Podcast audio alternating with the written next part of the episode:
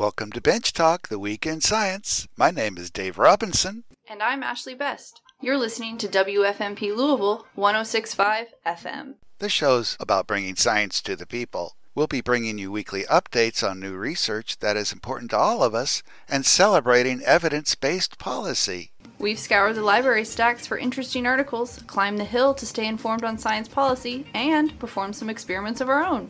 We're here as a conduit of all things science. So, let's get started.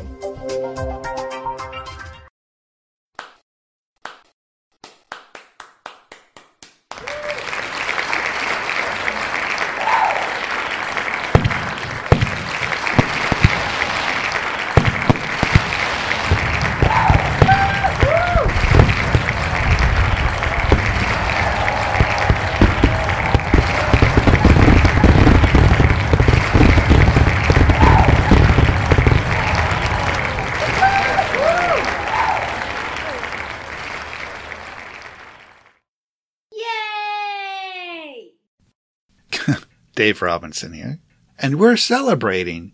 Bench Talk, The Week in Science, is now two years old. We broadcast our first show on August 6, 2018. I started off that episode with a story about the link between sports concussions, especially among football players, and brain damage. And then Ashley Best reported on the huge amount of viral DNA that appears to have worked its way into our genome and then I finished that episode with a fascinating story, at least to me, about how ancient people might have carried sweet potatoes by boat between South America and the Pacific Islands.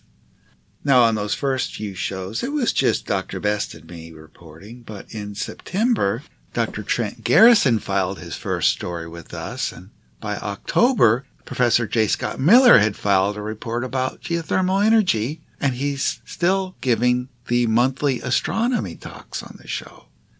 Dr. Leslie Moise contributed her first science poem to Bench Talk back in February of 2019. And our newest contributor, John Dixon, he joined us just this summer.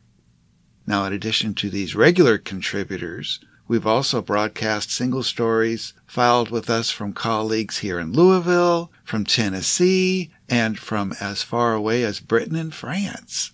We want to thank all of these scientists, teachers, and advocates for helping make science understandable, relevant, and interesting. Oh, and by the way, if you're a scientist or an engineer, a mathematician or a teacher or anyone working in the STEM fields and you'd like to contribute to the show, please let us know. My email address is drobinson2 at bellarmine.edu. That's D-R-O-B-I-N-S-O-N 2, the number 2, at B-E-L-L-A-R-M-I-N-E dot edu. And I can set you up. And if you are friends or relatives of someone with a STEM background who you think would like to give a try at science communication, let us know. A retired person, for instance, or a graduate student, perhaps or someone who just has a science policy issue that they feel strongly about, just contact me at drobinson2 at bellarmine.edu. It's really easy to record your own story. You can even record it on your smartphone if you want to. We'll edit your piece before broadcasting to make it sound as good as possible. We're really looking to make this show as grassroots as possible. There must be some guerrilla science communicators out there. Science and the scientific way of thinking, it's important to all of us. It's a part of our everyday lives, whether we like it or not. And now that we're dealing with this pandemic, perhaps the world knows that better now than ever before. You literally can't live without science. I think astronomer Carl Sagan put it well. And by the way, Carl Sagan is one of the science communicators that inspired this show. Carl Sagan said, quote, Science is a way of thinking much more than it is a body of knowledge. Its goal is to find out how the world works, to seek regularities there may be, to penetrate to the connection of things from subnuclear particles, which may be the constituents of all matter, to living organisms, the human social community, and thence to the cosmos as a whole. Unquote. Anyway, in that spirit, let's get going. First, we'll hear about the August night sky from J. Scott Miller, And then I'll tell you about some of the latest science news stories, like the International Microbiota Vault, or how stress makes our hair turn gray. And there's the dinosaur that took a bite out of the wrong squid. Just hang on. Scott here. As August opens, I still need to wait until late for darkness to fall, generally about 9:30 or so. During weekdays and the normal workday, this can put a cramp on observing. Weekends can be different because I can at least sleep in a bit later in the morning after spending long hours under the warm, clear skies of August. Much of what is interesting in August skies this year is found in the southern skies. The moon is found over in the southeastern sky at the beginning of August, lying just south of Jupiter on the first and moving well past Saturn on the second. As the moon is full on August 3rd, having it in this part of the sky means it will not be interfering much with seeing constellations through most of the month. Jupiter and Saturn have been side by side through most of the summer. We have overtaken and passed both of these giant planets in our faster orbit around the Sun a point called opposition. From now through the end of the year, we should see them more and more around toward the west, first moving from southeast to south, and then on over to the southwestern skies by December. Note, as these two slowly make their way over toward the western sky, you might also notice the gap between them slowly shrinking. Jupiter will overtake Saturn, forming a conjunction between these two when they will appear just next to each other around the middle of December, which should make for a pretty sight after sunset. Just to the right or west of Jupiter is the constellation Sagittarius. Sagittarius is pictured as a centaur, a mythological creature that is half human, half horse. This centaur is apparently armed with a bow and arrow aimed at the heart of Scorpius the Scorpion, marked by the bright star Antares. As a star pattern, Sagittarius looks less like a centaur and more like a teapot. One can clearly make out four stars that form the pot itself, with a star west of the pot marking the end of the spout, while east of the pot are two more stars that can be imagined making the handle to pour tea with. And where is this tea being poured? Right on the tail of the scorpion. The brightest star in Scorpius is the star Antares. Its name means rival of Mars, for when Mars is among the stars of Scorpius, these two compete in brightness and redness. By 9:30 in the evening it becomes easy to start to pick out this long, sprawling constellation. West of Antares one can spot a group of four stars that make out a letter T on its side. Antares would be the base of that T. This would be the head and beginning of the pincer arms of the scorpion. South and east of Antares one can see a group of stars that make the shape of a hook. This would be the rest of the body of the scorpion and its long whip-like tail. Two stars close together at the end of this hook would be the stinger of that scorpion. In the area in front of the scorpion one might imagine those stars as extending out to be the claws of the scorpion. In Greek mythology this appears to be the case. To the Romans, from which many of the constellations were named, the box of stars there is called Libra the Scales. Libra was seen by the ancient Romans as the scales of justice wielded by Virgo, the constellation found west of Libra and closer to the western horizon. Libra is the only inanimate constellation found among those that mark the apparent path of the sun over the course of a year, the others being regular creatures like Scorpius or mythological creatures like Sagittarius the Archer. One of the two things that I like to look for in summer skies can be found courtesy of the spout of the teapot asterism making up most of Sagittarius, and relates back to the hot tea I mentioned earlier coming from its spout. Steam rising up from the spout wafts up into the sky and high overhead in the form of the Milky Way. In my dark skies, the Milky Way is quite vivid. Fooled me, in fact, the other evening because of some clouds in the night sky. I thought it was just another drifting cloud. But whereas the other drifting clouds were doing that, drifting, it was clear this cloud wasn't. As I noted other star patterns as they popped in and out of the drifting clouds, it became apparent that the summer sky version of the Milky Way was making itself visible. The second thing I like to look for in August skies are shooting stars. As August opens, several minor showers are active, though past the date of their peak activity. These would be the Alpha Capricornids, the Delta Aquariids, and the Eta Aquariids. Sporadic at best, you might simply be surprised by meteors coming out of the southern sky direction. I caught one of these in late July while looking for Comet Neowise. Almost as interesting to see as the comet was that night. But the anticipated meteor shower of August is known as the Perseid meteor shower. According to the website earthsky.org, EarthSky is all one word for that URL. No matter where you live worldwide, the 2020 Perseid meteor shower will probably produce the greatest number of meteors on the mornings of August 11th, 12th, and 13th. On the peak mornings in 2020, the moon will be at or slightly past its last quarter phase, so moonlight might well mar this year's production.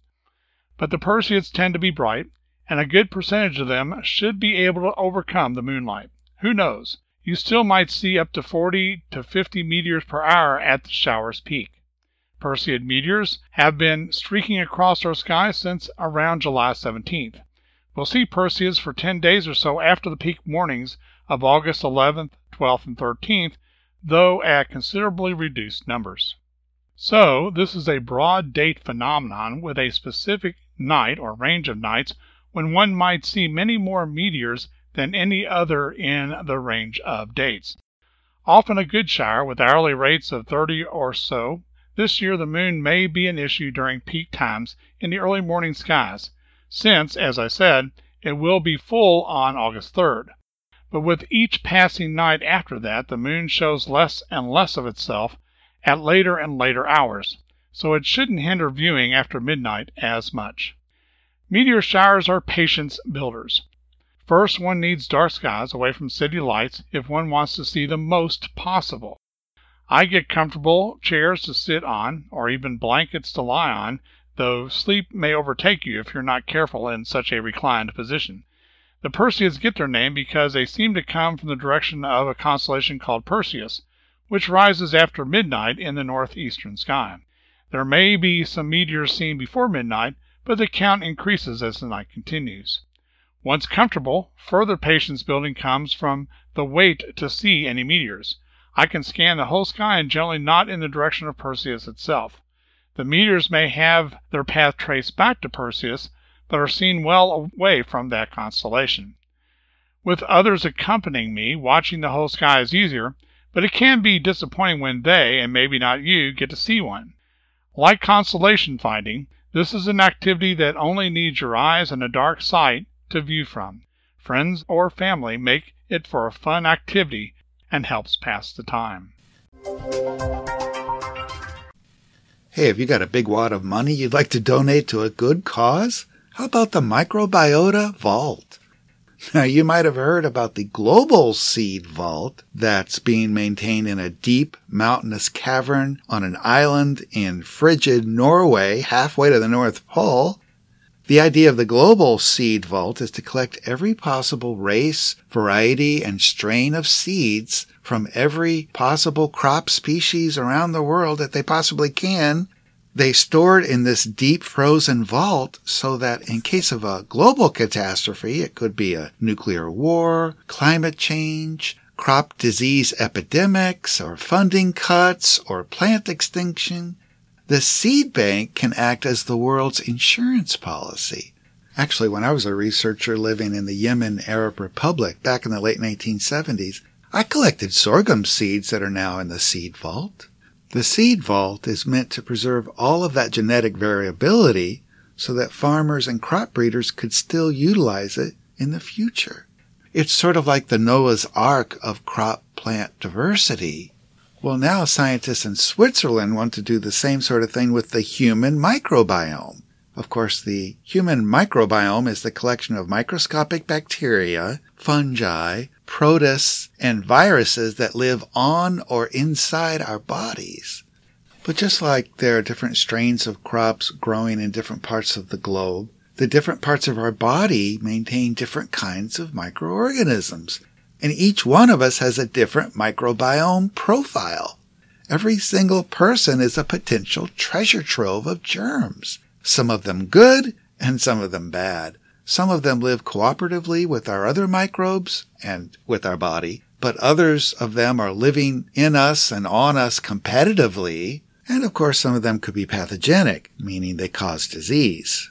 And just like global plant diversity is constantly under threat of being lost due to climate change, disease, monoculture, our dietary preferences or agricultural preferences, human related microorganisms are also under threat, but this time it's due to the use of antibiotics, diseases like obesity and inflammatory bowel disorders, pathogens, toxins, the consumption of processed foods, diets that are low in fiber, etc., they all threaten our diversity of microorganisms that live in our body.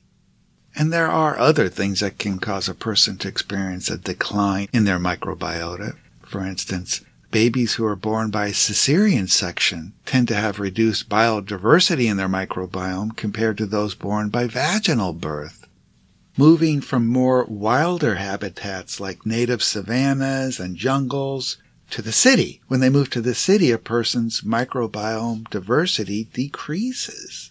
Research has shown that people who live in more industrialized societies have less diverse microbiomes compared to indigenous people who are living in greater harmony with their natural environment gut diversity of people living in the United States, for instance, is about half of what it is in the isolated native tribes of South America. And before you go thinking that this is no big deal, go listen to our show of February 4th, 2019. There was a story on that episode about fecal transplantation. The idea of that is to transfer the microbes that live inside the body of a healthy person and placing that into the body of someone who's ill. Well, as gross as it sounds, one of the easiest ways to collect a whole lot of a person's microbiome is in their fecal material. Just check out our February 4, 2019 episode. It's on forwardradio.org, and then once you're there, go to the Bench Talk page. But fecal transplantation experiments have shown success in treating intestinal diseases like colitis, irritable bowel syndrome, and inflammatory bowel disease, but it's also been used to treat things like multiple sclerosis, Parkinson's disease, chronic fatigue syndrome, and malnutrition. So your microbiome is darn important and you should treat it well. You can encourage a healthy microbiome by eating lots of natural foods, especially those made from plants. Get lots of fiber in your diet, and that all comes from plants. And staying away from processed foods and foods that contain a lot of artificial chemicals. That'll build your microbiome. Anyway, as our world gets more industrialized and urbanized, there's probably going to be a decline in the variety of microorganisms that inhabit our species. The idea of the microbiome vault, then, would be for scientists to collect microbiomes from individuals living all around the world now before we lose all that biodiversity people living in different places would have different species and different strains of bacteria, fungi, and viruses living in their bodies.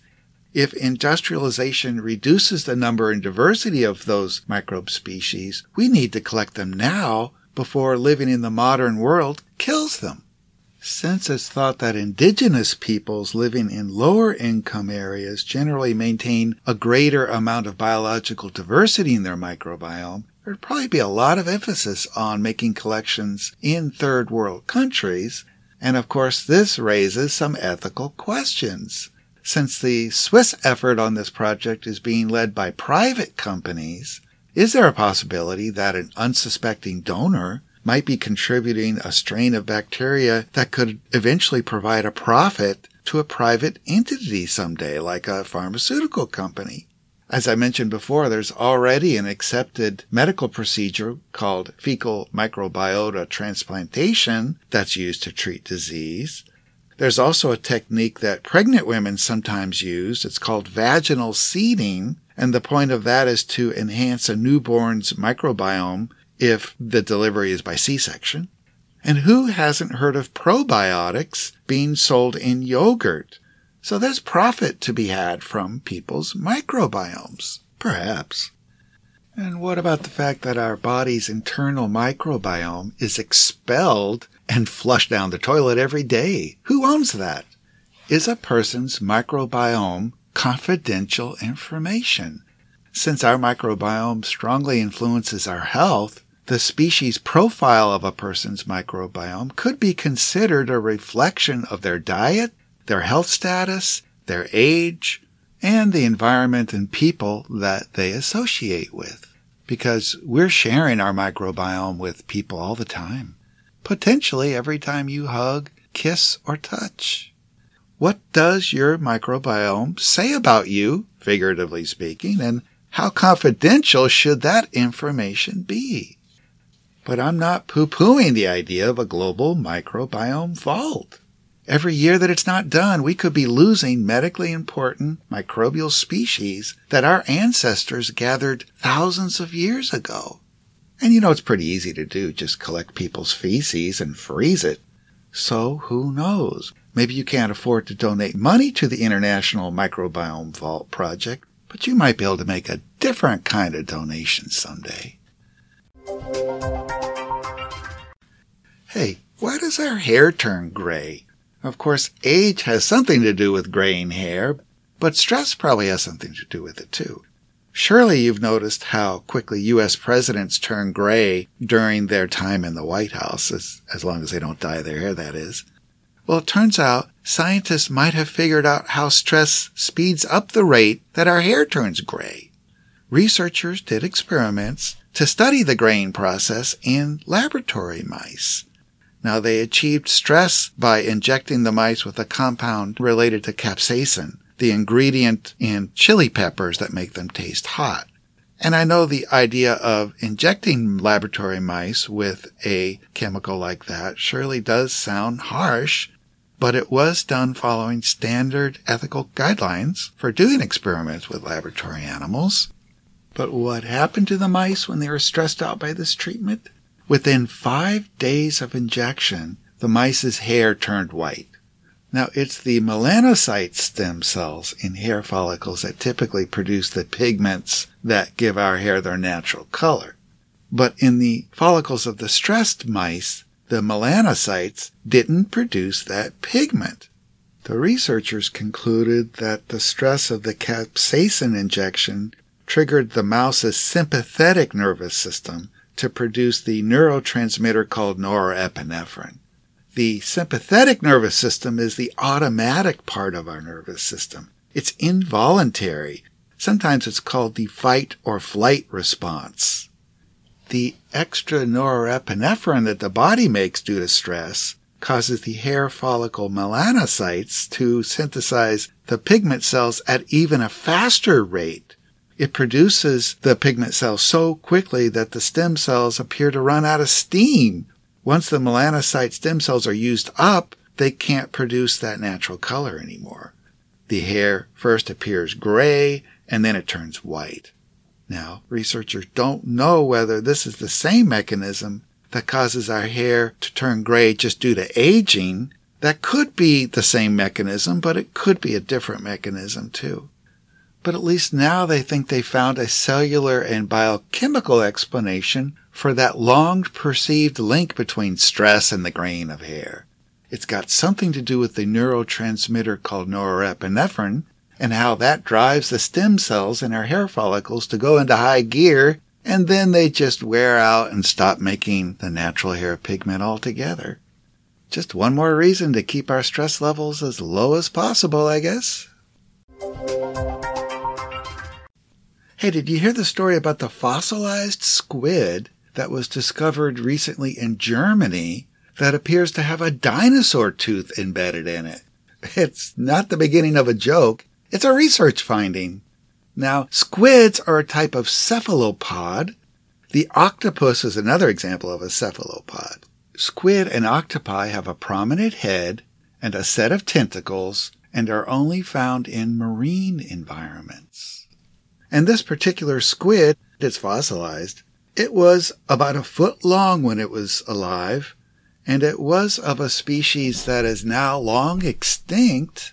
In fact, it's believed that the squid lived 150 million years ago during the Cretaceous period when there were also a lot of dinosaurs roaming the planet. Now, the dinosaur tooth that they found embedded in this squid fossil is believed to be from a pterosaur. That's spelled P-T-E-R-O-S-A-U-R. In Greek, pterosaur means flying lizard, and it is one of the earliest known flying vertebrate animals. Technically, this dinosaur was a reptile. It didn't have any feathers. Its wings were formed by a membrane of skin and muscle stretched from their ankle all the way up to their fingers. Scientists have discovered many different species of pterosaurs, ranging from 10 inches in length to 36 feet. And they do indeed have teeth. Now, paleontologists have examined the stomachs of these flying reptiles, these pterosaurs, and they have found fish scales and fish bones in them, so they did appear to hunt fish, but this is the first sign that they also ate squid. But in this case, it's not that they found the squid inside of a fossilized pterosaur. Instead, they found a pterosaur tooth inside a fossilized squid. So maybe the dinosaur tried to grab the squid, a struggle ensued, and maybe the squid managed to escape, but with one of those dinosaur's teeth embedded in it. Now, you might think that a fight between a squid and a dinosaur would be kind of one-sided and, and that the squid would lose. But no one actually knows who lost this fight, or maybe it was even a stalemate. That squid could have put up a pretty good fight. Squids have two tentacles, but they have eight arms and a beak that they use for hunting and chewing other marine animals. And squids are very good at camouflaging themselves. They're very rapid swimmers. They have excellent vision and they're thought to be one of the most intelligent invertebrate animals known on Earth. So this pterosaur may have really met its match in picking on this particular squid. Well, that's the show this week. Thank you for listening to Bench Talk, the Week in Science. We think the world is a fascinating place, and science is a good way to explore it. Science truly empowers all of us. If you want to learn more about the show, go to our Facebook page. Just search for Bench Talk, two words on Facebook. You can also email us at benchtalkradio at gmail.com. That's one word, benchtalkradio at gmail.com. Now, all of our episodes are podcasted on SoundCloud, so just visit the station's website at www.forwardradio.org and scroll down to the program archives. That's www.forwardradio.org to listen to any of our old episodes. If you live outside of the Louisville broadcast area, you can still listen to us on live stream at that same website, www.forwardradio.org.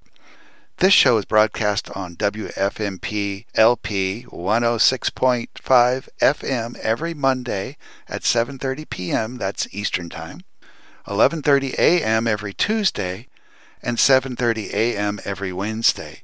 Thank you for listening to WFMP LP 106.5 FM, your grassroots volunteer-run, listener-supported community radio station in Louisville, Kentucky where there is still a little room for evidence based rational analysis. Thank you.